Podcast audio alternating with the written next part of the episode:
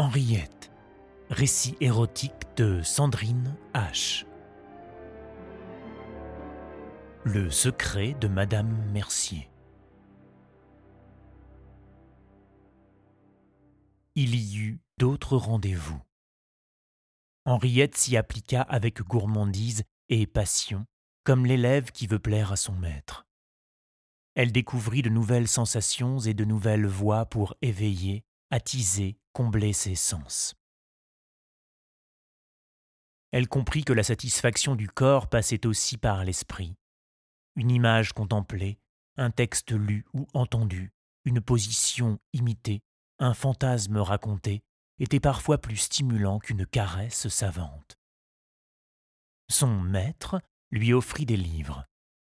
Il lui en fit lecture tandis qu'il lui faisait l'amour. Elle-même, tout ensemble caressés, léchés, bousculés, lisaient à voix haute des poèmes interdits, ceux du très amoureux Ronsard, troussant ses poèmes comme on trousse fillette, ceux, canailles et chantants, du céleste et putassier Verlaine. Aux heures calmes, elle lisait les textes secrets et érotiques de Maupassant et autres auteurs respectables comme le très grand Victor Hugo. Ensemble, ils se lurent les pages, cachées sous leur couverture muette, du petit roman scandaleux du jeune Guillaume Apollinaire. Onze mille verges, mamie, c'est un peu trop. Il faudra aujourd'hui vous contenter de la mienne. Il jouait et Henriette s'enhardissait. Elle prenait des initiatives, voulant donner à son amant la possibilité de jouir sans risquer de lui faire un enfant. Mais rarement, le plus souvent, il parvenait à se soustraire à ses propositions. Chez elle, en de secrètes lectures, elle poursuivait ses découvertes. Elle aima Oscar Wilde, son théâtre, sa liberté et son empathie pour les femmes. Elle aima la vie de George Sand, celle de Colette, auteur des coquines Claudine qui, s'étant émancipé de son mentor et butor de Marie Willy, souffrait aujourd'hui au théâtre Marigny et affichait ses aventures féminines. Le monde bouge, belle Henriette. Il t'attend. Il sera à toi si tu bouges avec lui, avait dit son amant, un jour qu'elle s'était autorisée à le chevaucher, faisant tressauter seins et chevelures. Ces rares moments de fête rendaient très supportable sa vie conjugale, en dépit de la fadeur des étreintes légitimes. Pauvre Charles. Comment lui faire comprendre? Comment lui faire connaître ce nouveau monde qui lui restait si obstinément inconnu? Elle ne pouvait le réveiller sans risquer de l'effrayer ou de le déshonorer. Une épouse honnête ne peut avoir d'exigence, avait asséné son confesseur quand elle lui avait demandé conseil, sans toutefois lui avouer l'étendue de son nouveau savoir et de ses récentes exigences. Bien sûr, elle s'était également confiée à son maître, qui avait d'abord tempêté sur l'insuffisance des maris et qui, après un silence méditatif, avait seulement dit Patience, mamie. Patience. Ce qu'elle avait trouvé un peu Cependant, les soucis traditionnels d'une jeune mariée occupaient aussi la vie d'Henriette. Il fallait se mettre en ménage. Il devait quitter la petite chambre de bonne, trop petite pour deux, et préparer l'emménagement d'un petit deux pièces à trois rues de là. À mi-chemin entre la boutique de Madame Mercier et l'étude de Maître Loiseau. À aucun moment elle n'envisagea de cesser de travailler, malgré son mariage.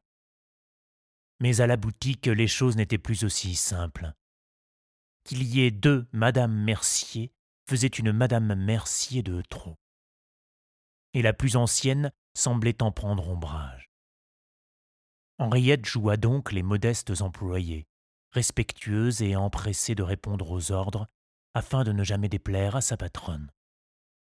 Charles et elle avaient bien trop besoin d'argent maintenant pour qu'elle courût le risque de perdre sa place surtout que la vieille Madame Mercier, comme les jeunes employés s'amusaient à l'appeler, alors qu'elle avait tout juste dépassé la cinquantaine, faisait montre d'une sévérité accrue.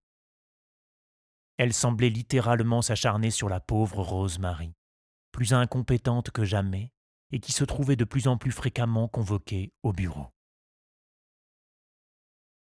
C'est ainsi que, par un après-midi de février, alors qu'Henriette était de congé et qu'elle venait chercher quelques affaires laissées à la mansarde, elle trouva la boutique étonnamment close. Elle dut passer par la porte de derrière. Elle pénétra dans la boutique, qui résonna de son pas sur le parquet ciré. Mais où étaient donc les autres? Lucie était-elle sortie faire une commission? C'était souvent elle qu'on envoyait courir. Mais Rosemary et Madame Mercier. Henriette perçut soudain les éclats de voix au-dessus de sa tête. Il venait du bureau. Alors, en s'efforçant de faire craquer le moins possible les marches de l'escalier, elle monta à l'étage. Petit incapable criait madame Mercier. Vous n'avez que ce que vous méritez. Vous le faites exprès, n'est-ce pas? Pour m'exaspérer. Vous méritez votre correction Méchante fille. Henriette s'approcha de la porte, percée, à hauteur de visage, d'une vitre que voilait un rideau. Le rideau était mal tiré.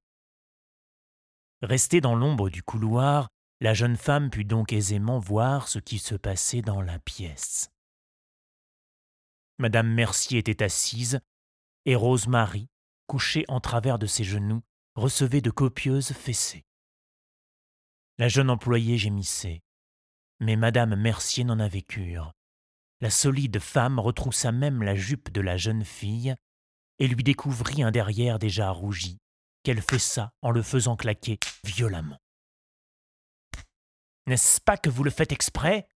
Non, madame. Petite menteuse, j'ai la paume qui me brûle, méchante fille faisait la claque sur le cul de Rose Marie. Oh, oh, madame, je vous en prie. Petite garce, vous aimez les fessées? Elles vont vous cuire vos belles fesses de vicieuse. Oh non, madame. Petite vicieuse, dis-le que tu es une petite vicieuse. Oui, madame. Dis-le. Oui, madame. Une belle petite vicieuse qui va promettre d'être bien obéissante à sa patronne, n'est-ce pas? Oui, madame. Alors descends de là, sale petite corrompue, et applique-toi cette fois. De l'autre côté du rideau, Henriette retenait son souffle. Elle avait la gorge complètement nouée, le feu aux joues, les jambes tremblantes. Elle ne voulait en croire ses yeux. Cela ne ressemblait en rien à ce qu'elle avait pu imaginer. Était-ce bien l'honorable Madame Mercier qui se comportait ainsi?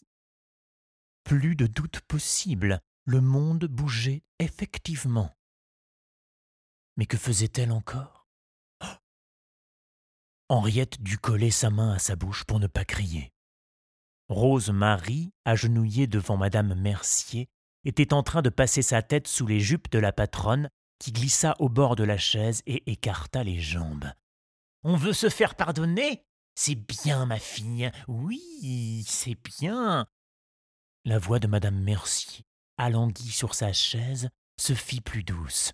Laisse-le, mon petit chat. Oui, c'est ça. Fais minette au minou. C'est bien, Rosie. La forte femme se caressait la poitrine à travers le tissu de sa robe, la tête versée sur le côté. Ne t'arrête pas, Rosie. Passe la langue. Oui, comme ça. Tape, petit chat. Oh, oh, Rosie, ta qui frétille. Oh, c'est bien, ma Rosie, comme ça.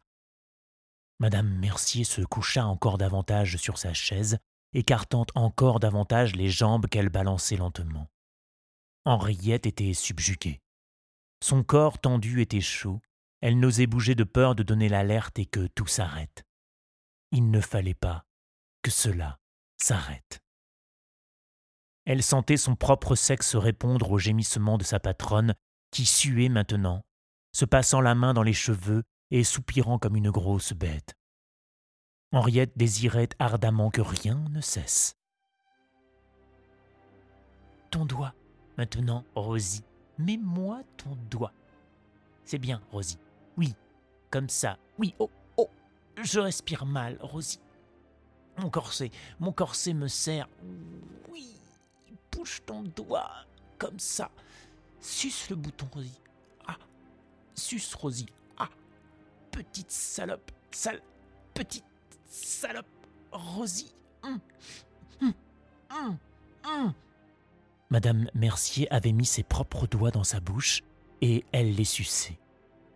De l'autre main, elle avait échancré sa robe et se caressait un sein volumineux. Henriette respirait fort derrière son rideau. La bouche ouverte, elle se passait régulièrement une langue saliveuse sur ses lèvres sèches. Entre ses cuisses, c'était l'inondation et son vagin se contractait dans le vide, électrisé par des spasmes de plus en plus fréquents. Elle sentait le danger de sa situation, la gêne de son indiscrétion, et surtout le plaisir sauvage qui montait dans le corps de sa patronne. Madame Mercier ne se contrôlait plus. Elle agitait sa tête et fermait et rouvrait ses cuisses avec frénésie. La pauvre Rosie devait suffoquer là-dessous.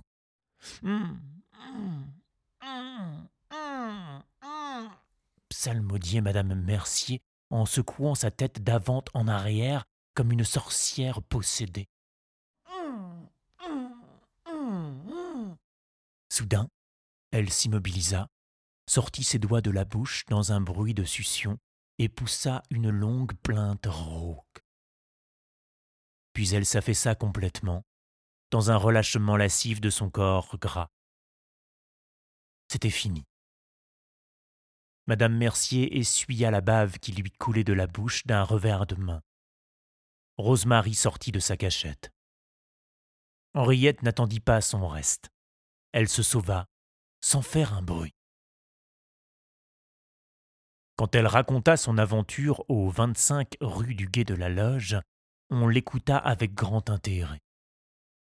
Il lui sembla même que son récit, allumant une flamme vive dans ses yeux, fit germer un je ne sais quoi dans l'esprit inventif de son mentor. Il est grand temps de lire le divin marquis, dit-il il lui offrit la philosophie dans le boudoir.